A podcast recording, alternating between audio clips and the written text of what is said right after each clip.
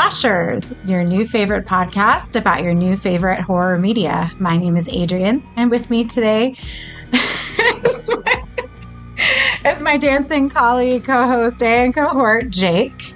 See, so for those of you with the Patreon or the B Movie TV, you get to actually see us, right? And in my background, I got like the alien queen with her wiggly tentacle arms. So I'm just trying to channel that kind of fluid motion from the faculty.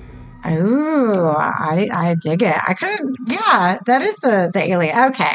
I couldn't tell because you're like right in front of it. Oh yeah, well that's why I wanted it to look like it was coming out of my head, like when Robert Patrick, you know, the T1000's all tentacle faced and like it's raining.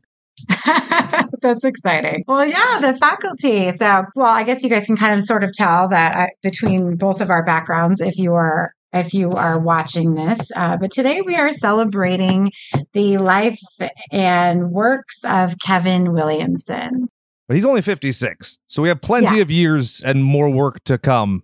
I don't oh, want yeah. this is a, like a brief career at retrospective because luckily he's still creating and he's going to be the executive producer on the next Scream, which I was like, that's quaint.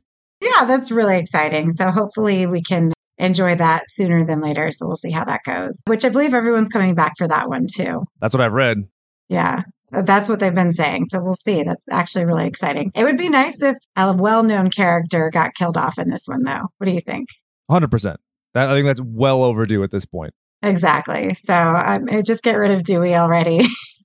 I don't know. so here's my problem with the Scream sequels is because it's rooted in quote unquote real life, they can't exploit the tropes of so many of the films that they're basically like spoofing. Eh, and not that it's, completely comedic, but you know, obviously he was a huge fan of. If I'm not mistaken, I read that Halloween is his favorite movie. Well, every sequel comes out of complete fucking nonsense, but Scream is like Scream sequels are kind of more like soap opera sequels, where it's like, ah, oh, it was the brother's sister's mistress all along. yeah, for sure. Like, I want Scream 5 to start with a fucking seance and they like resurrect the two goons from the first one, and Billy's just like bleeding out of his torso the whole time uh, with like hellfire. Oh, that would be really cool. See? It was rumored Matthew Lillard would be coming back or whatever for this one. So obviously Stu's not going to be alive, but I'd really like to see like a good dream sequence or something with both of them back. Why, why, why do you say that? He was just stabbed in the tummy a bunch. He could be alive through that. Billy, I think, is deadified with the bullet to the brain. Yeah. But I've always thought that Stu would be perfect to come back. Like, you know, especially if you make him as gangly as Dewey with like the severed nerve where like all of his appendages don't work. Because Ghostface is so fucking ridiculous when he's flopping around. Just put, yeah, you know. I realize now that I say it out loud, that might look very ableist. So maybe we don't do that. well, no, okay. So maybe not as the killer, but where would he have been this whole time? an institution. Ed Gein lived for a long time institutionalized. So Okay. You know, he immediately goes out of intensive care and then gets institutionalized because, you know, he was just going along with it. You know, we don't yeah. actually know. That's the fun thing about it is you don't know what violence necessarily he committed versus Billy. And so you could always do that, well, you know, boys will be boys. You know, he was just wrangled into something he wasn't prepared for. And because you can't like parse who did what, and I'm sure his affluent family could pay for it, he could be like your next Cotton Weary. True. Now, do you think he killed Tatum, his girlfriend, in the first one? Well, yeah, I, I, think that, you know, my logical brain says yeah, but my narrative brain for this wink wink story would say no. But yeah, I mean, like, that's like half the fun. And it also goes to like the homoerotic subplot between them, which I think is very interesting. Like, I've read a bunch of that and I was like, ooh, this fan fiction is saucy. exactly. Well, I, I, definitely want to touch on that today. Did you ever see the Gus Van Sant elephant movie? I think is what it was called, where it was like the Columbine thing, like the bulimic girls and like the two school shooters end up fucking in the shower before they go kill everyone. Yeah, I feel like I know what you're talking about. Yeah, it wasn't very good, but it, that's what that reminded me of when I was reading some of the theories. I was like, all right, cool. I don't know that you're bringing it back. I'm like, I, get, I think I have seen that, and I don't. Oh my gosh! If you think anyway. you're gonna die that day, you you fuck something. You know, that's all I'm saying. yeah, I guess so. What which is interesting because I was before we started the notes and everything, I was reading up a bunch on some of the films because I know that a lot of his later films were sort of not influenced but affected by the Columbine shooting. So I know that big time. So, you know, obviously the name of Teaching Mrs. Tingle was changed from Killing Mrs. Tingle to Teaching Mrs. Tingle. Which I actually like that change. Yes, because that that makes a lot more sense. But again, I think they did do a lot of rewrites for that movie as well because of Columbine, and, Yeah. I, and I believe for Scream two and and three, it just it felt like those events sort of kind of influenced some of the a lot of his movies at, at that time. Not influenced them as as as in you know whatever, but affected them. And so I think it's really important to always look at the history surrounding some of these movies because all of these things happen right Oh yeah. after 99 and it's sort of kind of changed the the tone of things for a little while i don't know if it has reverted back I think that, you know, there's always that joke about like a post 9 11 world where we're all a little bit more sardonic and everything. And I think that's true to a huge extent. But like, I think we've had criticism on the show where people are like, don't get political. Like, horror's supposed to be recreational and blah, blah. You, if you don't look at things contextually, you could pretend that shit isn't political or whatever. But like, there are very clear things when you look through history, what it's being a commentary on. And this kind of pervasive MTV culture which I think has expounded so much. Like Scream is so fascinating to me because Scream existed in the pre-true crime fad, yeah right? So it- what would we have today should be like the people who are like, "Oh, well, I want to watch my fifth John Wayne Gacy documentary or whatever," because like that's what's become kind of the, the trendy new thing. And I think that you know, especially if you want to get super niche like our audience a little bit more when it comes to horror, there's there's so many things that haven't been explored upon. But I feel like everything in life, media has become exponentially more exaggerated. So the stuff that he was dealing with, with you know. Columbine and all of these things, and some of the kind of you know tongue in cheek humor, everything like your average Instagram post is you know addled with that much. So you'd have to go even further, I think, right? yeah for sure for sure and there's an entire documentary for our listeners if you haven't seen it uh, nightmares in red white and blue i think it's on prime right now not on prime i, I know it's on tubi right now so you can watch it for free on tubi that entire documentary goes through the history of horror in america and all of the things that influenced these films at the time. Oh, yeah. So for someone to say that horror is not political, I think it's a common it's all a commentary on something. Yeah. Well, and it's much more than the nature of like action. Action is always somewhat objectively enthralling because it's of its dynamism. But horror only matters when it's subverting, when it's the stakes are something that you're impressing upon it. And how do you do that with your human experience? So by doing that commentary, it's reflecting and it's triggering something in your life or your history or something that makes it relative. You know, like if I'm watching a John McClane movie and he kills a fucking helicopter with a car, whether I'm five or I'm 50, like, okay, that's visually stimulating. But like a situation where I have to kind of reconcile, you know, the idea of this tortured child who has created this crazy scheme in his head where somebody's adulterous affair ruined his life and he goes into a blood fury and embroils other people into it. That's Mhm. you know, there's so many different things you have to do because on in and of itself, it's not going to be that grand. I don't know. Does that make Yeah. sense? That sounded probably. Yeah. I probably said what, what would Doug say? The Criterion Collection, but you know, you know what I'm talking about. That's what that's one of the great things about Kevin Williamson's work is you could just kind of like be pithy and be like, eh, it's it's satire. But if you don't get satire with it being a little bit elevated to everything else, right? Mhm. A little bit For sure. Or what is it? PBS? It's our PBS There we special go. today. Your ten penny words. oh, we missed Doug.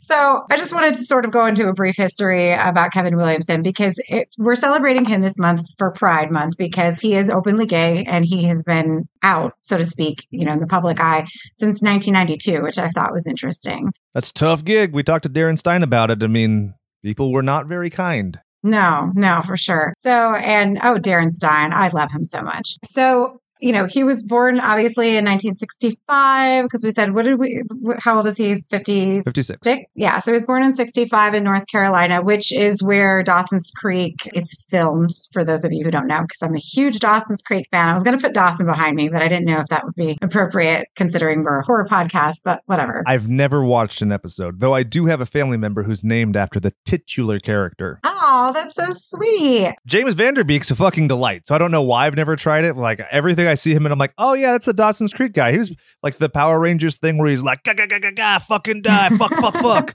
And I was like, this is great. He's, oh, he's great in it. Everybody, well, it, it- was so of the time. And the reason there are a lot of episodes actually that are like their horror episodes or their, their mm. Halloween special episodes. And they're actually very good. So if you ever want to skip around and just watch those, then I recommend you doing that. Yeah, my copious amounts of free time, I'll watch a 20 year old show about stuff I don't care. Yeah, for sure. No, That's do that. true. Yeah. Don't, no, you're not going to watch it. I know. It's okay. Never gonna happen. I'm nodding, but I'm lying. I talked to you in that meme that, you know, basically my life is just like telling people like that, yeah, they're telling me to watch something. So I add it to the list, but then I have no intention of ever watching Yeah. it or even adding into the list. my list is longer than 20 miles of dicks. It's just not ever gonna be gotten through. I can't do it. No, I, I don't know. I don't even know how you even do what we're doing right now, like I don't know either. where you find time to do this. so, And I'm reading like three books right now. My wife's like, because she's going through and she's trying to get rid of a bunch of shit. And she's like, well, clearly we could donate this. I'm like, no, I'm gonna, I'm gonna read that. And she goes, what? Like, what the fuck? Yeah. You're going to. I just like my gray matter dripping out of my nose from stress. Oh, well, you know, reading is nice because it helps me sleep. So I usually read right before bed. So there's that. That's the fun thing. I read like actual books and stuff when I'm awake. And then I read comic books when I'm supposed to fall asleep because the pretty pictures keep my brain alive. So I could just keep going reading this fucking Doctor Strange thing right now. And I'm really enjoying it. But the other night I was like, oh, fuck. Like I, I told myself one comic and I read an entire story arc and I was like, God damn it, this is a bad idea. Yeah. Well, yeah, you don't read something that you're going to really want to finish right before bed, especially. Anyway, moving on. Yeah. Back to Kevin. Thanks, Jason Aaron, by the way. So Dawson's Creek, it does take place in in Massachusetts, but it's filmed in North Carolina.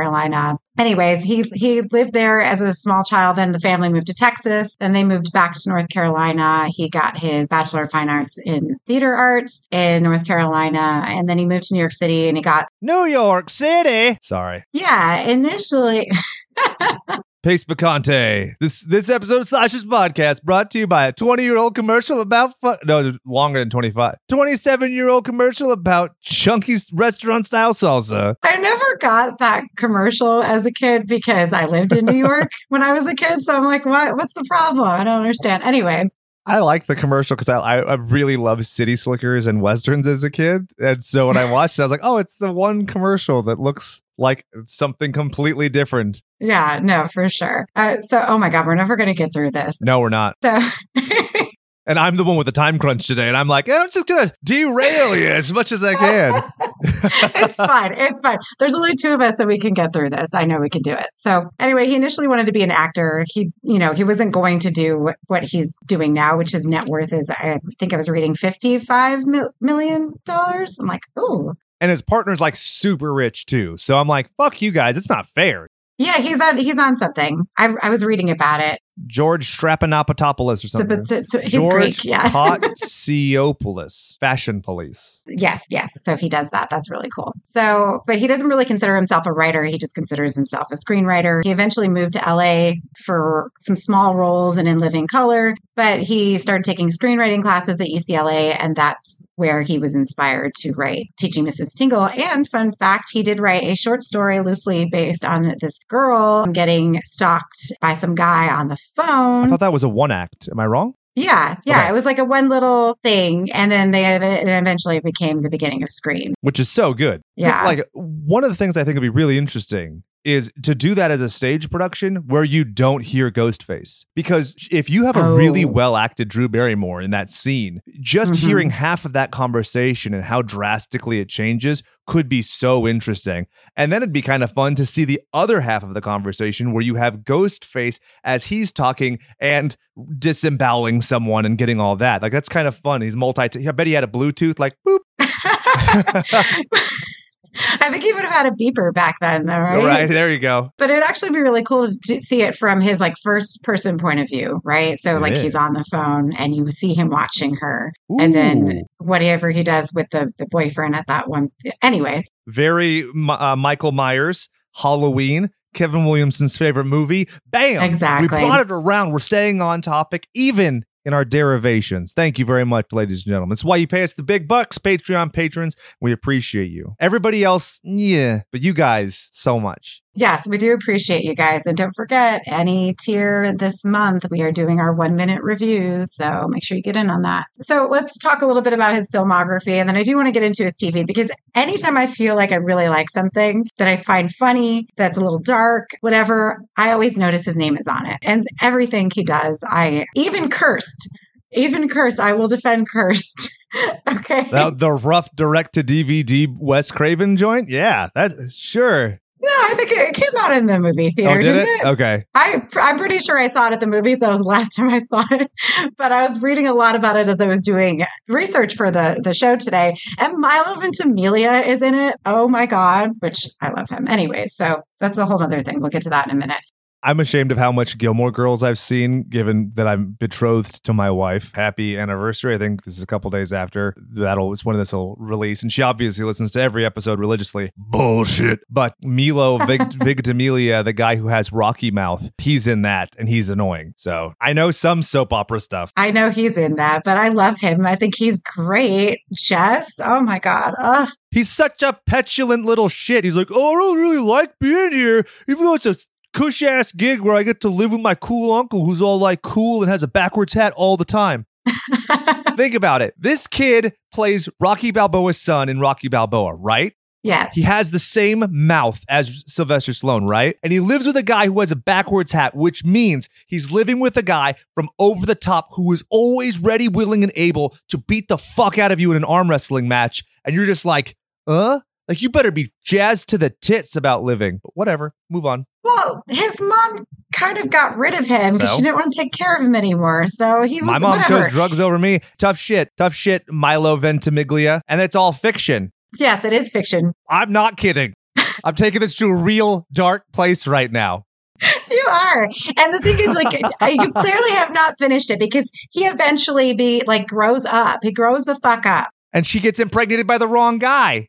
Exactly. What oh, is this get bullshit? me started on the. Oh, It's why I don't like TV shows until they're over. You know, like How I Met Your Mother. That's the worst fucking ending to anything ever. yeah. That blue horned son of a bitch. The whole, but you know, I never. The only thing I really liked from that show was Neil Patrick Yep. Harris. Everybody else can go suck a dick. Even and sorry, but I love Jason Segel. He's not even that great in it. Not really. So, uh, what the fuck are we talking about? Anyways, Everything else. That's what's great is I can derail you. But when Doug's here, he helps you stay linear because you're like, all right, it, it helps to mute Jake. But when it's undiluted one to one Jakeism, you're like, God, shut up. Well, no, because like these are things that I like to talk about too. So now I'm like, you suck. Anyway, We're very, very close to your one year anniversary on the show. And we did the Bad Batch. You know that? I know. Oh my gosh, I'm gonna shed a tear. Ah. And you've built no tolerance to my bullshit. You're like, yeah, let's get derailed. yeah, I know. Isn't that sad? Well, that, this is why this works. I feel like like this works. So eventually, we'll get to the point of the, this episode. Anyway, So the first movie he pens but doesn't produce is directed by somebody else, even though he wanted to direct it. I thought that was really interesting. Did you? I tried to find that screen test online. Could you find that? no, no, I didn't even see that. So apparently he did a directorial test to actually direct screen himself. And Weinstein was like, "Mm, well, we'll test it. So they do the bathroom scene and he has Rose McGowan in it, Selma Blair, who ends up being the next Scream. And then he shoots it and they're just like, look, you're a nice guy. It's a good script. We're not fucking giving this to you. We're giving it to Wes Craven. So Okay. whatever. But then he ended up going on to some other stuff. But oh, that was really interesting. Just given the fact that, like you said, he wanted to be an actor, then became a screenwriter, then almost immediately tried to become a director. And I feel like that's kind of aimless. And I feel like after Halloween H2O, there's a much more streamlined method to his madness. Yeah. Yeah, no, for sure. I agree. And and he's he does direct some of the episodes for the shows that he does too. And he did direct Teaching Mrs. Tingle, aka Killing Mrs. Tingle, right? So uh and that he, he wrote he actually wrote that uh, well, I guess it was a little bit after he did the opener for Scream, but uh, he wrote Teaching Mrs. Tingle while he was in college. And then I guess it got bought by a production company all the way back in 95 and just sat on the shelf. So he didn't really get to do it, I guess, until 99. But look at this cast. This fucking. Helen Mirren stars in this movie. Helen fucking Mirren is in this movie. And this is what we're talking about later. Teaching Mrs. Tingle is honestly my most favorite of his films. Really? Okay. The faculty's mine. So that's funny. Well, I love the faculty as well, but Teaching Mrs. Tingle just has this really special place in my heart. Yeah. I, I just absolutely adore this film. Obviously has Katie Holmes, which, you know, was also in, in Dawson's Creek. Marisa Coughlan is in it. We talked about her and Freddy Got Fingered, and she's great in this movie too. I'm really sad that we don't see her in more. But Jeffrey Tambor is in it. Molly Ringwald does her little cameo. So, like, it's a really fun cat. Barry Watson, how could I forget? And he was so dreamy back then. As Luke. Yeah, he had the long, his long, pretty hair still. And I'm like, oh, I love you. Is he like bald now? Yeah, well, I know he cut his hair. Remember when he did, what was it? Sorority Boys, I think is when he started cutting his hair. Do you remember that one? Oh wow. It's a Wookiee with Harley. Yeah. Wow. I can't believe I remember that movie. That was such a funny movie. I'm sure it's really problematic now. Was Michael Rosenbaum in that? Michael Rosenbaum was in it. Yeah, he was he was really pretty too. As a girl. Lex Luthor. I had uh one of my good friends we used to improv and stand up together was Michael Rosenbaum as well, not the same one. And so we never called him Michael ever, never Mikey. It was always just Bomb because every every and he was bald too. Every fucking time somebody would hear his name, they'd, oh, you're bald. It's like you're Lex Luthor. It's like, oh god, it's like being friends with someone named Jenny whose last name is eight six seven five three zero nine. That's cute. Anyway, now I'm getting derailed again. Thank you very much. So, but anyways, Huge Mrs. Tingle is my favorite just because it's really, I'm really sad that we didn't get the initial draft of what he did because it was supposed to be really dark. Yeah, They were actually supposed to kill her yeah. And all of these things. So that would be really cool. It'd be really fun if we could get something like that or if I could find the script. I, I didn't try looking for it because I knew that it would distract me and then I probably wouldn't get anything else done. So I did not look for it, but maybe it maybe it's out there somewhere. Who knows? But it really hit home for me because Katie Holmes is working her ass off. Like her mom doesn't really make any money. Her teacher is disparaging her. Like she's a really rotten teacher to this poor girl. Yep. And Katie Holmes does not deserve it any of that. And she's she's trying working her ass off and and it was I that was that was basically who I was. Like I was, you know, of all my friends, like we didn't have any money growing up. All my other friends were more in the affluent community and I'm like just there. Like I couldn't afford books sometimes and we Don't you love being sent to an arcade with your friends and you have like a dollar and all your friends are like, oh yeah, play this. And you're like, I'll watch. Yeah, exactly. And and that's and and the sad thing is is that I was cognizant enough to know that I needed to work harder than everybody else if I mm-hmm. needed to get anywhere because no one was going to pay for my college. I couldn't, you know, no one's going no one can help me at home with any of my homework. Like I had to do it all on my own. Like I got virtually no help from my parents or anything. And not that my parents were bad parents or or anything, but you know, they were going through a divorce and you know, we didn't have any money, we were broke. And then eventually I was just living alone with my mom. So I always felt like I was Katie Holmes. So I just saw myself as her. Although I never did get to date Barry Watson, but that's another story. Never got to yet. Yes. There's always a chance. well, I guess Dan sort of has long hair. So there you go. Sorta. Uh, well, it's very Willy Wonka esque. Right? I know. Poor Dan. So, okay, 96 was Scream. Which was originally a scary movie. Oh yeah, that's right. That's right. And and by the way, I'm like not a scary movie fan. So Scary movie too. That reference it- opening with James Woods before he went crazy. It's a really good opening. And that also has the dick tucked in, tucked out bit. There's some good stuff in there. I'm not gonna lie. Yeah, I don't know. I just remember Chris Elliott with the little hands. What what one was That's that? two. Is that two? Yeah. Okay, so then I saw that one. Okay. I do my bum busters every day. Come on, Chris Elliott fucking rules. Dan always plays that randomly on YouTube on the TV sometimes, that one part. I'm like, I fucking hate this. Anyways, so we have, then we have 97 with I Know What You Did Last Summer. Which was based on a fucking book. Did you know that? yes. And not. you never bought the book at the book fair? Nope. Like, yeah. So I would get so excited when the book fair would roll around because they'd always have a copy. And then for some reason, every year, somehow I would lose it. So, or maybe somebody took it from me. I don't know. So I probably bought three copies of it and never got to read it. I don't even think, though, it's completely, it's very loosely based on the book. Because they kill a little kid in the book. Yeah, I think so. I can't, I can't remember. Well, no, I'm looking at the cover of it and it has a child mangled in a bicycle by a car. So yeah. Oh, no. it's not no, subtle I, at all. I never saw that cover. I only saw the one from the movie cover. so what is it in the movie? It, it, it's the guy. Is it his twin brother? Who's the killer in that? I haven't seen it in so long because I, I couldn't have cared less about that movie. Oh my god! You know, it's actually real. I actually really enjoy part two. So no, it's the the guy who they they, they tried to. It was like a red herring because remember that it was Anne Heche's brother. They thought it was, and it wasn't. It was the guy who Anne Heche's brother. I was like, shit! Oh my god! I'm getting See, old. and Why that's the I thing with ev- no. That's the point because that movie gets so muddled because I don't know anybody who can like give me the one sentence synopsis of that film. I don't know anybody because all of us are like vaguely familiar with it. We all remember the hook and the fucking you know Long John Silver's outfit. Yeah, and Johnny Galecki is in it too, and I love how he gets the hook up his up his That's chin, and he drags him across. That is such a good scene. And then one of my favorite chase scenes is with Sarah Michelle Gellar. The fact that she died, like she should have lived. Take out fucking what's her name? She was a pain in the ass. She was a pain in the ass in part two. I'm like, why? Why does she get to live? And poor Sarah Michelle Gellar, who like it's like literally like the longest chase scene, I think, right? Like how many minutes is it? I was looking that up and I forgot. But yeah, it's a super long, like it takes forever. And then he finally gets her at the end. It's like so sad because I'm like, she tried so hard to get away and she didn't. So the killer, spoiler alert, is revealed to be Ben Willis, who's not the guy from the beginning. No, he murdered.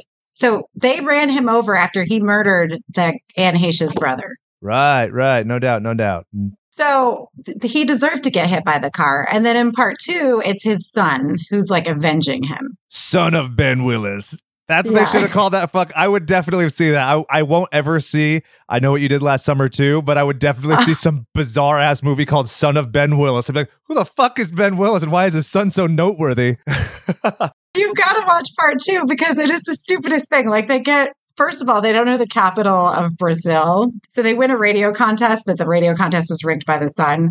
And they said that the capital of Brazil, I think, was Rio de Janeiro, but it's Brasilia. yes, And I know this because I work in immigration. There you go. I know. I know it because of jujitsu, but yeah, that's that's Oh, about yeah. as much as I know. Yeah, so there's that. So right off the bat, you know that there's something wrong if you if you know anything about geography. And so they end up going to this this like Caribbean island. I can't remember if it's Bahamas or whatever. And the, like a hurricane comes, and what's his name? That I, I why can I think of his name? Oh. Reanimator. Yes, Yeah, he he's in Jeffrey it. Jeffrey Combs. Yes, yes, Jeffrey Combs in. And he- I'm assuming that he also he mated with Storm from the X Men, and then that's why he has the the weather controlling powers. He's a weather witch. Well, he's not the um the killer. Oh, okay. Well, fine. No, the the killer's the the little dorky white guy that's like likes Jennifer Love Hewitt. I almost called her the other name. The other name that everybody calls her? yeah. Yeah, because that's what Dan says her name all the time. So, My mom called her that too. and you know, I never noticed her boobs are that big, but they are pretty big. Like for her, she's tiny. Yeah, She has a very skeletal frame, and then it's like oh, those are oblong. yeah, they do bounce around. So, I are they fake? I don't know. I never really looked at them too much. But anyway, so what the fuck are we talking? This is I can't do this with you. anymore. You're talking about a movie he didn't even do. Move on. Scream 2 happens, and it- he wrote it and executive produced it, and then he didn't do another Scream until 4, which was mildly Mhm. better than 3. yeah, And then he does Halloween H2O 20 years later, which was the biggest letdown in the world because I thought it was going to take place on a boat. I was so excited for Michael Myers on a boat. because of the H two O. Why else would you call it that? Because it's Halloween twenty years later. Okay, then why don't you call it Halloween 20 years later? I don't know, but I do love that movie. You're talking to a kid who loved movies like Deep Rising, Deep Blue Sea, The Deep. I love ocean shit. Oh, Deep Blue Sea is good. It's I so love good. Deep Blue Sea. Yeah. Oh, but for for Scream 2, I don't even think like so he was bullied by surprise Bob Weinstein for that one. Did you know? He um he said that it was a bad year. He's like, I was doing a lot of work. And I remember Bob sent henchmen down to Wilmington, North Carolina, where I was shooting Dawson's Creek, and they locked me in a room and made me write Scream too. Like, can you believe that? Like the man is busy. Like, let him live his life. Scream 2 is one half of a season of Days of Our Lives subplot. That's all that is, you know? It's not well written. It is bereft of passion. It is just kind of Mhm. there. Like everybody who talks about it talks about it predominantly as a novelty. And I will always talk about how the only thing I remember from seeing that movie, because I haven't seen it in so long, I just don't care about it. It was the fact that Neve Campbell is supposed to be wearing a bulletproof vest, but she has the gigantest boobs that are moving around like Jennifer Love Huey's. And like that doesn't work. I don't believe that. And you know what that comes down to? Comes down to the fact he doesn't care because he's gay. Yeah. We're celebrating his gayness. it doesn't matter. I know that probably comes across as crass and insensitive, but I have to make fun of the hetero guy who the one takeaway, I am the butt of that joke, that the only thing I care about is some actress who I'm objectifying. I'm the bad guy. Well, that is, but you're right though, because like, how would her boobs be moving around if she was wearing Thank that? you. And wouldn't you see? Like, I completely understand. So I get it. Go look at a cop. Go look at a cop who has like the dare haircut, you know? And if you'll not, you can't tell if it's a woman or a guy. Same oh thing. Oh my god. Look like a fucking centurion from ancient Sparta, for Christ's sake. That's what you look like in a bulletproof vest. You don't look like this voluptuous love goddess who ends up marrying The Rock in that high rise movie where he's got one leg. Amputee architect, man. Oh, that was a good movie. What's it called? I forgot, but I actually did like that one. Skyscraper. Yeah, that was that was a cute one. I, I did. I shed a tear. I derailed you again talking about The Rock. I knew I could do it. 98 Halloween H2O and the faculty. The faculty. You said that. Okay, so the, well, let's just take a moment to talk about the faculty because you say it's your favorite. We've already done it on this show. I love this Mhm. movie. I know it's just Invasion of the Body Snatchers, but it is done very well. It is like the perfect elevator pitch movie. You know, where you're like, Mhm. okay, it's this, but it's this. Boom. You're giving Yeah. me something that's familiar, but you're also doing it in a different way. It's the quintessence of what I like of it. I'm like, Scream is great. Scream is done to death. You know, it, it's Yeah. all the stuff that's come out of it. And I think that the faculty, if it had like six mediocre sequels, probably wouldn't be shit. But I really love that movie. I think it holds up remarkably well. Same thing that we're talking about. And I think he's also like a, a better screenwriter and stuff. I think that like some of the things make a little more sense. The payoff is greater, even though it's a little bit more obvious in the faculty. But yeah, two thumbs Yeah. up for that movie. So I'm very happy that neither of us favorite is Scream because that would be so plebeian and trite, wouldn't you say? Yeah, no, I agree because Basic. it is basic because we Scream did a lot for the genre and, and did a lot for horror in general. So I'm not going to knock Scream or say it's a bad movie, but everybody, literally everyone has seen it. Yeah. Everybody. Every this is not you know it's, the faculty I think is a little more niche in in that respect because it, even though it's horror it's also science fiction Yeah, that's fair. So, and also too with the faculty, except for the beginning when when what's her, she gets the pencil through the hand. Yeah. They do a lot of character building, and Yeah. I don't think it's like a, almost like it's forty five minutes into the movie when something like happens, like really happens, and we figure out, oh my god, they're fucking aliens or Yeah. whatever. So, but you don't even notice that. Like you don't even notice that nothing's happening because you're just getting engrossed in these characters, and that's what's so beautiful about the faculty is that we have all of these really well thought out characters. It's a shame what happens to some of them at the end because I don't like, you know, I don't agree that Stokely would fucking wear that outfit. So no. That feels like a studio edit, right? Like that's just like a nice Yeah. bow that I don't think is there, but I guess it's a visual cue so you save five minutes, right? Rather than having her have this scene where she's like writing in her journal and she's like, but things are gonna be okay now, smiley face, and she signs her name with like a heart like in the E or something. Instead, it's just like, I wear colors now. Yeah, I wear colors and I got the jock. Yeah. Okay. You know, and, and arguably Stokely, you know, she does represent, even though she's not gay in the movie, but she, they, and they do reference a lot of, they, they do drop the F bomb. Yep. Delilah's very vicious against Stokely, especially about her sexuality. They call her a dyke openly, right? Yeah, exactly. Yeah. Mm-hmm. So, you know, it's interesting that Kevin Williamson puts these things in these movies because I'm sure these are things that he's experienced or people he knows experienced and, and these are probably like just you know very rotten things for kids to say to each other but that was the time so i think that he, he hit the nail on the head with the faculty i, I adore it I, I was in love with Zeke, even though he was a piece of shit. Um, Yeah. but Josh Hartnett was so good in that movie. And even, you know, and of course you have Elijah Wood, He's so good. I love Elijah He's Wood. so cute in that movie. Yeah. All right, let's move on. If you want to hear Jake's thoughts, not AIDS, because she wouldn't be on the show for another almost two years, check out our old episode on the faculty. Then we have teaching Mrs. Am I Tingle? Tingle. I wanted to see if I could piss you off. No, you're not pissing me off. well, Teaching Mrs. Tingle at 99, Scream 3, 2000, Cursed and Venom came out in 2005. So again, I will defend Cursed because of the presence of Milo Ventimiglia. And actually, he turns out to be, he plays a gay character in that movie. And so I thought that was interesting because I don't think uh, he's done that before. And I can't believe, not that I can't believe it, but that was 2005. People still weren't very Accepting. accepting. Yeah. Yep. So I really, you know, happy that he did that. And then uh, Scream 4. Say what you will about his Venom movie. At least it doesn't have Tom Hardy doing a Woody Allen impression in a lobster tank. Fuck out of here with this. I admit, I don't think I've seen Venom, or if I did, I don't remember. I'll do you one better. I won't see it. Okay. I love that. I, this is something I have to get on a pulpit real quick. When people are like, "I'm not going to see Catwoman. I'm not going to see Elektra," but then like they'll see every like male dominated superhero movie. I'm not to see Captain Marvel. Like, mm, eh, that that just feels weird. So I try to actively select male led superhero films that suck. So Halle. Berry is in the same exact camp as Tom Hardy. Well, I like Catwoman though. You don't like that movie? I like that movie. With her open-toed high heel shoes and bare midriff?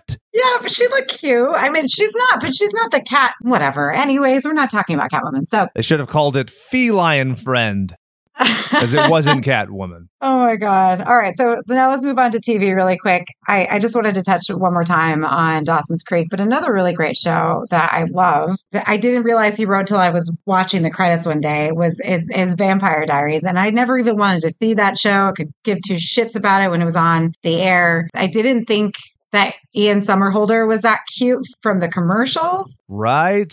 I mean, now that now that I've watched the show, he's fucking sexy on the show. It's a, it's not just like his look, like his character, I should say. No, you got to look at his image on Wikipedia. He has who the fuck farted face. With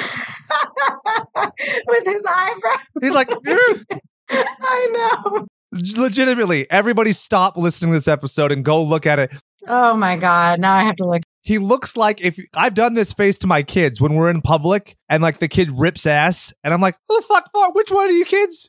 Oh my god. Oh yeah. Who the fuck farted face? That's exactly how I would describe it. Poor Ian Somerhalder. So this isn't an Ian Somerhalder bashing moment, but I was like, why do I really like this show? Why do I think it's funny? Like, and I'm looking, I'm like, Kevin Williamson's like has his fucking hand in it. I'm like, this is great. I'm like, this is, of course, this is why I like this show. I'm sad that I didn't watch it as it was on air, and I and I hate to say I haven't finished it yet because the storyline's tipping a little. I don't know how long. He, let me take a look at my It's notes really uh, quick. eight years worth of TV. So, no.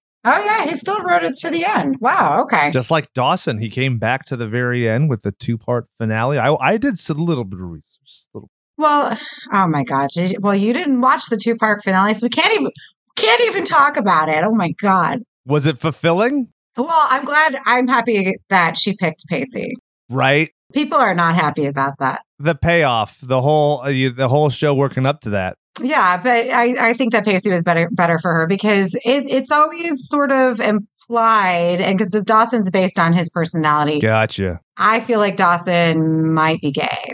Good. That'd be way more interesting. I don't think that they would have. Obviously, he didn't write him that back, you know, like that. Because Jack's character in the show, so Jack's arc in the show, he's the gay character. He was the jock, and then he comes out, and his father throws him out. Jen's grandmother has to take him in. So Jack's arc in in the show really i think helps cement my acceptance and me being an ally and, and stuff because you never really saw gay characters like this in in anything before before this at least i mean you know because you before we had the bird cage like you see gay men as very Feminine. Yeah. you know, over the top or, or drag queens and you, you see them in that manner, right? But you don't see them this way. And because Jack is, is so conflicted so much in the show, and there is a couple of episodes where his boyfriend gets beat the shit out of. And, you know, it's just, just a really beautiful storyline for Jack. And I'm really glad that we have this and that back then had this because this was such a great show at the time. And the fact that they included this kind of character in it, that he, and, and all of the changes that he goes through, and when his father does come around and accept him, and it's just, it's, it's really good. So if, if you haven't watched Dawson's Creek and you want to, I, I, I suggest you do so. The closest comparison I have to that is the brother from Paranorman, who is like Oh, just yeah. a dude who happens to be gay. Mhm. And the fact that people like rioted and protested about a kid's movie yeah. blows my mind because he's just a guy who happens to have a boyfriend. What's the big fucking deal? I have a shirt that I like that, well, it's not as relevant now, but it just says, Some dudes marry dudes. Get over it. Hmm Yeah, I, I don't see what the problem is, and you know, and I, I will say that my mom was, I- and I don't know if this was her intention at the time, but I remember we were watching an episode of Roseanne. This is when I was super young, and the lady at the bar kisses her, and I was really like a little kid, like I didn't, you know, and I never had seen that before, and all my mom said was, you know, some some women like women and some men like men, and that's just that's it. Boom. And then she never like that was it Explained. I, from then on, I got it. Like I just got it. Like I didn't think it was a problem. And so he, the fact that people make it such a big issue, it's like it's not it's none of your business. If nobody nobody's hurting you. Well, I take particular offense to like the feminization of a lot of gay men in media. Like the oldest heroes that we have fucked dudes. Gilgamesh fucked dudes. Hercules fucked dudes. Zeus, Achilles, I can go on. They are the Mhm. template of modern superheroes and myth and legend, and homosexuality has been there so long and just like Yeah. so fucking frustrating to see people be like, well, you have to be dainty. You have to be Jack from Will and Grace. Cha cha cha. And it's like, no, you could just be a guy who wants to have sex with guys. It's totally fine. Yeah, yeah. So I mean, there obviously there are feminine gay men, and that's fine. Just like there's masculine lesbians. It doesn't matter. Like you just who fucking cares? And like you know, we need to stop looking at things like you know generalizing gay characters like this because we talked about this before. I don't think that you should be exploiting marginalized people because you need to throw in a gay character just to to be relevant, Forced right? inclusivity, yeah. Because then Yeah. it's just it's a quota system, it's affirmative action, and it's not organic. Yeah, I think Yeah. that, and people are smart enough, our generation especially, like we grew up with Captain Planet and Magic School Bus, where you can see like, here's this, here's this, here's this, and it kind of gets spoken for. And modernly you see it a little bit. And I think that the the big frustration there is that it almost feels like, like you said, it's not an earnest representation; it's just forced. And I feel that that subverts it because then the people who are reluctant to those ideologies or those identities or those races or creeds or whatever you have it, those people are emboldened because they're acting as though their art is compromised by that inclusion, Mhm. not that it's represented. Boom. Beautiful. Thank you. I worked my way back from the. I had my thesis at the end of what I said, so I said a lot of things and then made it made sense. Well, okay. So, I, no, but you did. Uh, no, I completely agree with everything. You can always say a little bit more eloquent, eloquently than I can. So, thank you. I appreciate that. So, you know, why did we choose Kevin Williamson for Pride Month? It's not just because he's gay, but but because he is a brilliant screenwriter. Even though he's just quote he only wants to be referred to as a screenwriter he does so well with the dialogue between his characters and you really really feel for so many of these characters like when you're watching scream like tatum is so i'm like i'm so drawn to tatum and her death really meant like it was really sad Yeah, it was a good one. even randy's in part two if you want to get into that but whatever but it was i didn't really want to see randy go i do want to see sydney go Yeah, for sure. She is so bland ass. Can we talk about that? yes Like, I know she's supposed to be the final girl archetype, the chaste Laurie Strode, but she is so bland in all of those fucking movies. And she like squints and looks like a little mouse. And it's just like, oh, no. God damn it. Like, they killed the wrong girl. It should definitely be Neve Campbell in the garage door. Yeah, yeah, no, I agree. With Sydney, I feel like she she only comes into her own like when it gets serious. I would have liked to see Tatum live to the end in part one. That's the movie I want to see. Like have Tatum go. Wouldn't that be weird? Oh my god! Like how different would this story? There's an alternate dimension somewhere where that did happen. Yeah, And then the film company that made it isn't called Dimension Films. It's called Alternate Dimension Films. Oh, Oh, Rick and Morty fans are sitting there going like, my flurb de florbs. so, and then you know, with part four, I we talked about this before. I can't stand Emma Roberts, and so for, for her, her stupid ass to have been one of the killers, and I'm like, uh, like I feel like the kids that they picked in part four, they didn't follow like the four, like how the kids have always looked in these movies, right? Because even though the part one they're in high school, they're played by twenty something year olds, right? Yeah. I kind of wish that they would have kept that because all of those characters looked like they were 14. Part four was okay. I really liked Courteney Cox in that one. Because she just looks tired and just annoyed the whole movie. Like, I'm doing this fucking shit again. Like, when the fuck is this Friends reunion coming up so I can stop doing these and people can stop talking about my bangs from that one movie? Oh, from Scream. I know. Everyone needs to let the bangs go. Like, Courteney's acknowledged it. They suck. We get it. Let's move on. If one more person has to make a comment about it, I'm going to just scream. Oh, scream. Ah! Look at you.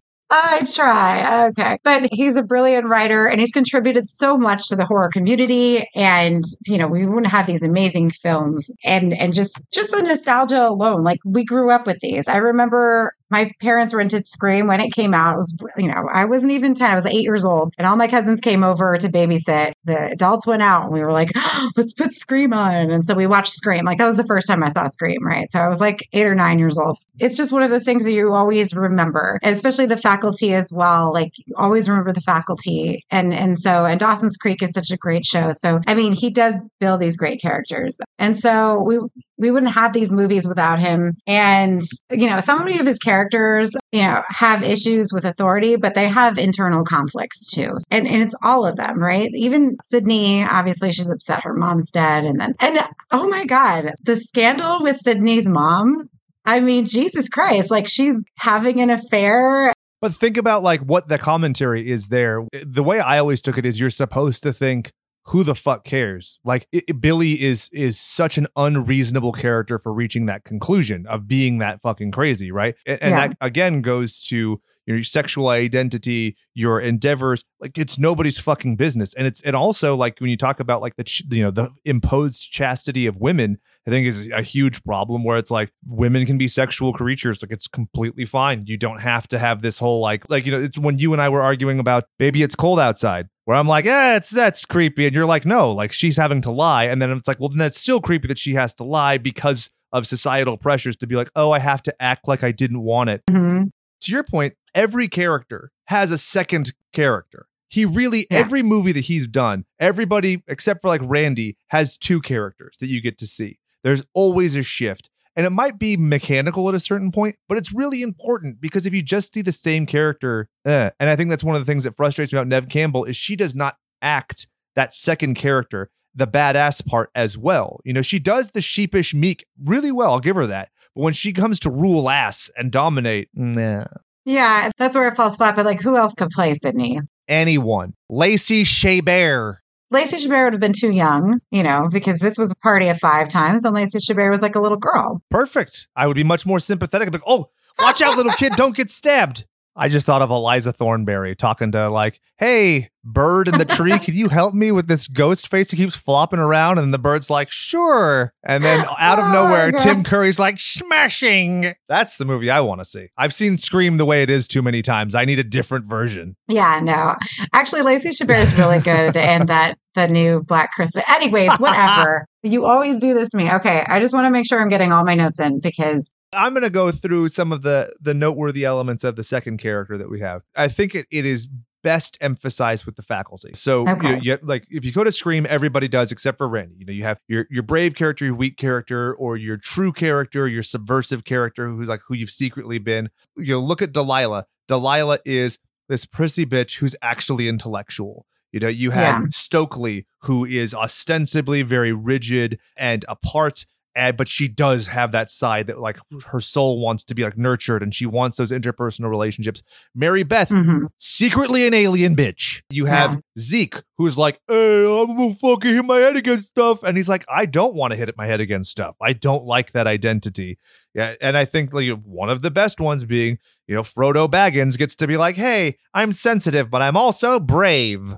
But yeah, how rare is that for movies? And and for a guy who was fucking copycatted to death like Kevin Williamson from the 90s, that's one thing that none of the Scream clones got is that character element. So they're all so negligible. And that's another reason why I think that I know what you did last summer really falls off because it's just like, I can't remember a single fucking character from that. Well, and so the thing is with with I know what you did last summer because I watched it last summer again for the first time and I can't even tell you how many years. It is it's actually not bad. I I don't remember really liking it back in the day, but it's really not that bad. And I feel it, it, it's just throwing too much at you. There's just so many there's so many different little things going on. And like I said, with Anne Heche, the brother, and then the this and that, like you know whatever. But I really like the the fact is that the two most interesting characters are Ryan Phillippe's and Sarah Michelle Gellar's characters, and they're the ones who get killed off. And that pisses me off because even though I love Freddie Prinze Jr. and I was going to marry him back in the day, his character and uh, Julie's character, her name's Julie, whatever, Jennifer, Jennifer, their characters are like boring and they they're not that tough and like I don't care about them. And so I'm I'm really sad that he he left them alive. Like I really didn't like that. And so then then they both come back in part two. Part two is just really funny, and Brandy's in it, so there's that too. So whatever. I don't think he wrote part two, so we don't need to talk about that. So one thing I, am realizing while we were talking, I, I looked up to see the Scream clones and, and what people's perceptions of them are. And you know what's really funny? Almost every one of these lists that I've found include his other movies, where it's like, Hmm. oh, Teaching Miss Tingle is, is a Scream clone. Really? I don't think so. I, I feel like these are written by people who just want to include metadata, but like Urban Legend, that's a Scream clone, in my opinion. Yeah. Like that, that's not good. Or Valentine, that's a Scream clone. hmm And so, do you have a Scream clone that you do like? I actually like Urban Legend. Okay, that's fair. I, I do like that one. And also, well, Rebecca Gayheart, obviously. She's so good in it.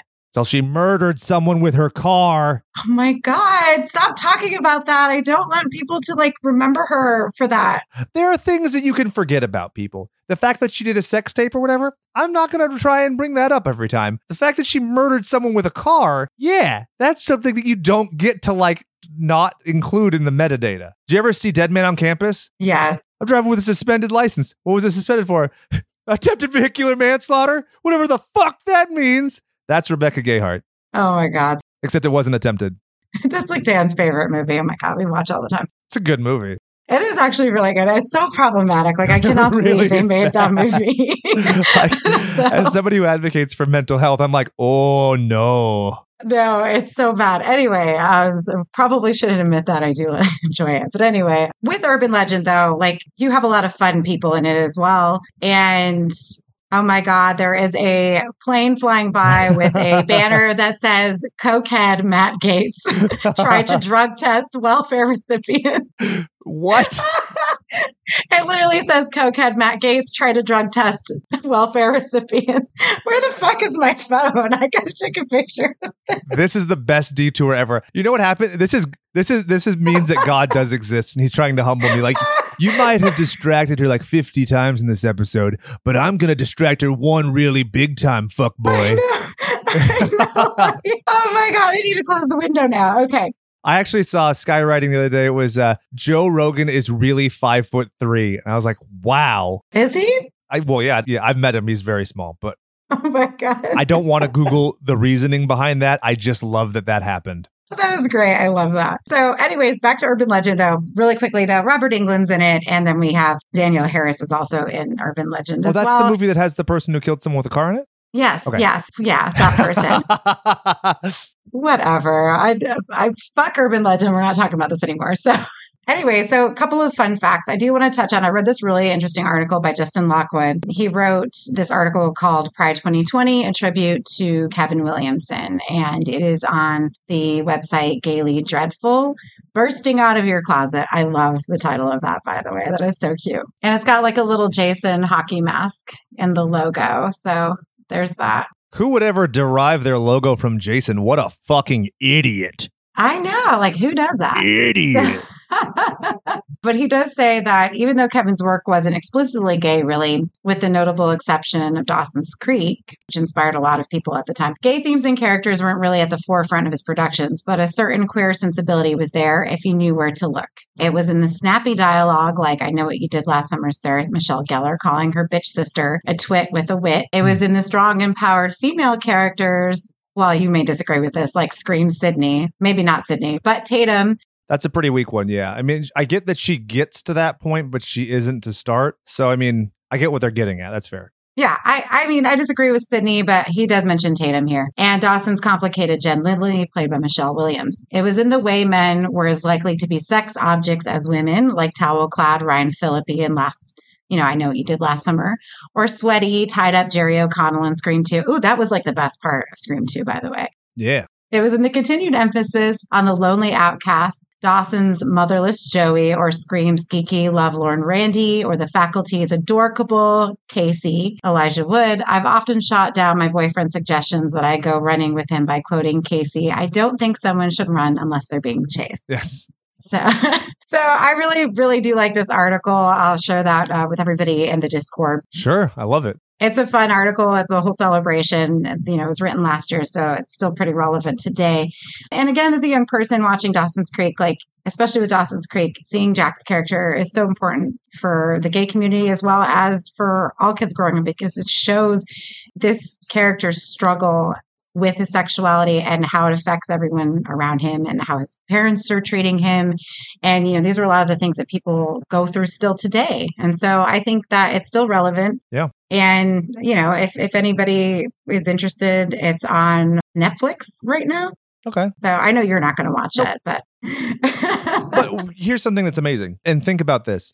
Less than 20 years after that show was prevalent, you get a character like David Rose and Patrick in Schitt's Creek. Mhm. and their dynamic they're my favorite on-screen romance in terms of tv like they're better than jim and pam they're better than whoever from Mhm. how i met your mother or whatever and their dynamic and their relationship is so good and it is not couched in terms of look at how we're suffering or look at how we're perceived it gets to be normal and i don't think Yeah. you get there without integral characters like this person who from a show i've never watched just hearing that arc I can definitely see how that would positively impact people and that would definitely have a trajectory beyond. And I think there are lots of queer themes, but that's one of the things. If you're if you're not looking for it, you're not aware of some of these things, you might not go that far. And that's a great way of creating a sense of inclusion when you normalize a lot of these things. And then so people who are like heteronormative and go, oh, you mean I don't have to overhaul my entire persona and personality to be a tolerant human being and an accepting human being? And I think that when you allow that sense of normalcy is when those people stop being closed minded bigots Yeah, for sure. put my glasses on because I, I use closed-minded bigots, so I have to make my brain look open. My glasses are the the doorway to my soul. Aw. Okay, I'm gonna ask you a question. I just had an idea for a, sh- a shirt. It's the Goon Show, our logo, the Goon Show, because I was thinking about assholes and, and Jason things, and so it popped in my brain. It's the Goon Show throwing up a rainbow onto like a little goblin that says, "No, just let me be hateful." Do you like that as an idea for a shirt? Oh, that's fun. I think I might do that. I like that. That'd be cute. I like it better than the what was it, the penis you showed me last week? Oh, yeah, this is a great point. We're close to the end of the episode. So, for our $5 patrons, we're going to be doing bonus episodes called Wiki Peepee Yum, uh, which is where we're going to do little episodes where the only research we do is looking at a Wikipedia article and we're just going to talk shit about it. So, yeah, they're going to be horror related and fun and ridiculous. And the logo that I made has the little Wikipedia globe, but it's two balls and a shaft going into the Goon Show's mouth. So, I think it's great. And also, I love when my wife said it, Wikipedia last night to me, and I laughed so hard I woke up my daughter and my son. Aw. Well, at least it was a good moment. It's great. It was worth it. It was worth it, yeah. Well, that's great. So, yeah, I guess we're coming up to the end of the episode. So I'll take Doug's usual part. If you want to see more of me or see me at all because you usually listen to me, that's fair. You can check out B Movie TV, which is a Roku channel. And it's fucking free and awesome and not littered with disgusting ads. You can find me on Saturday nights at 10 p.m. You can find Doug on Friday nights at 8 p.m. Doug's show is Friday Night Action. My show is Saturday Night Terrors. He does grindhousey action, schlocky stuff. I occasionally get a couple of those. I got a Filipino action film that was pretty rad called Dead Ringers, which kind of sucked, but I kind of loved it. Had lasers, not too bad. My movies are predominantly horror, creature features, weirdness, and I have some really great stuff. I actually just while we were recording got a message from my producer with four more films for my next one, so I'm very excited to delve into those. Check out all of the B Movie TV content. It's very good. Now, Adrian, I'm going to kick it over to you. Let's say I have just too much money and I just don't want the money anymore. But I don't want to give it to like a charitable organization or something that's going to change the world. I just want to change three idiots' lives marginally. How would I do that? Well, you could join our Patreon at patreon.com slash slasherspod. There are tiers from $1 all the way up to $10. So take a look at that. We've got a lot of fun stuff coming your way. Wiki PPM. The Wiki PPM all month of June, we're also doing our one minute reviews, but you can purchase a one minute review. Remember, people, it's a movie of your choice, Media of your choice. Any media of your choice. But please don't ask me to watch porn. I'm not going to do well. I'll do it. Jake will do it. It just depends on what porn it is. I'll watch super gay porn for you. I have no problem with that at all. I remember, what was it, Religulous, the Bill Maher film that had a clip from a gay porno. And I had a friend who was like so dramatic about it. I was like, oh, get the fuck over yourself. It's just a dude who's going to eat out another dude. Back off. Well, yeah, they actually show clips of uh, gay porn in Sex in the City, Okay, cool. I thought so that was probably my the first time I've ever saw porn. That's hilarious. Anyways, That was the first time. Yeah, well, we probably shouldn't have been watching Sex in the City that young anyway. So who mm-hmm. knows? Oh, and then if you guys want to buy any t shirts, stickers, any fun stuff that says Slashers Podcast on it, Jake's got a lot of new great designs coming your way on our Redbubble at Yep. slasherspod.redbubble.com. So feel free to jump in there and, you know, buy anything that makes your heart content. All right. So this was your hosting job. So you have to say goodbye for everybody. Oh, okay. So, on behalf of Jake and myself, this is Adrian with Slashers Podcast saying goodbye and good day. Don't say anything sexist or homophobic. I haven't stopped recording it.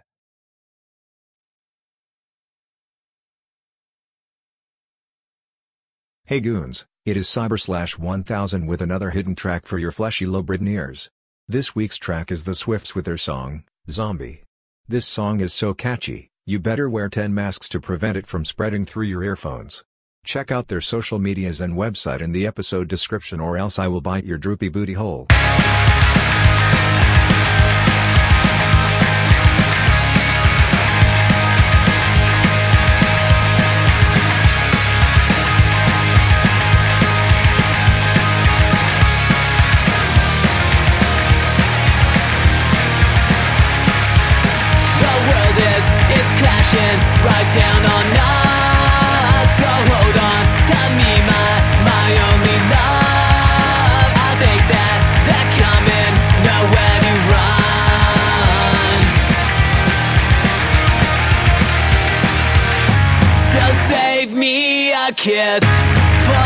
This apocalypse. 'Cause I'm not forgetting you. And you're not forgetting me If the help never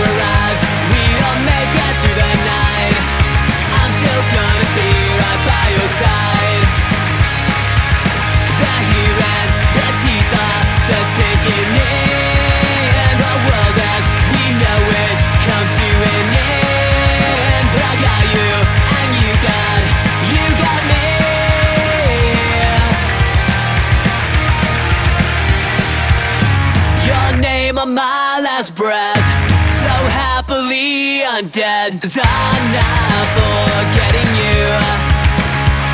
And you're not forgetting me. In this death we will survive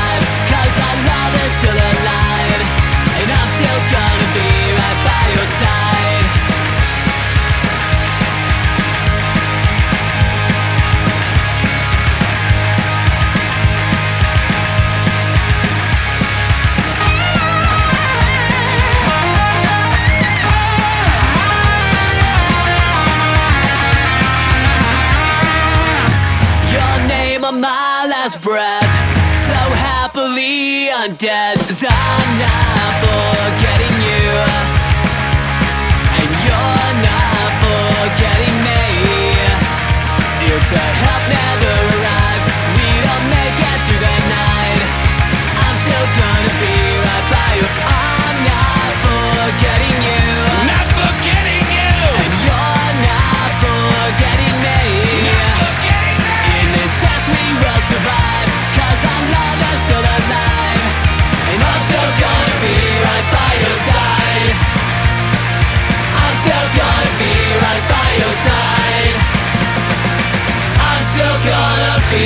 by your side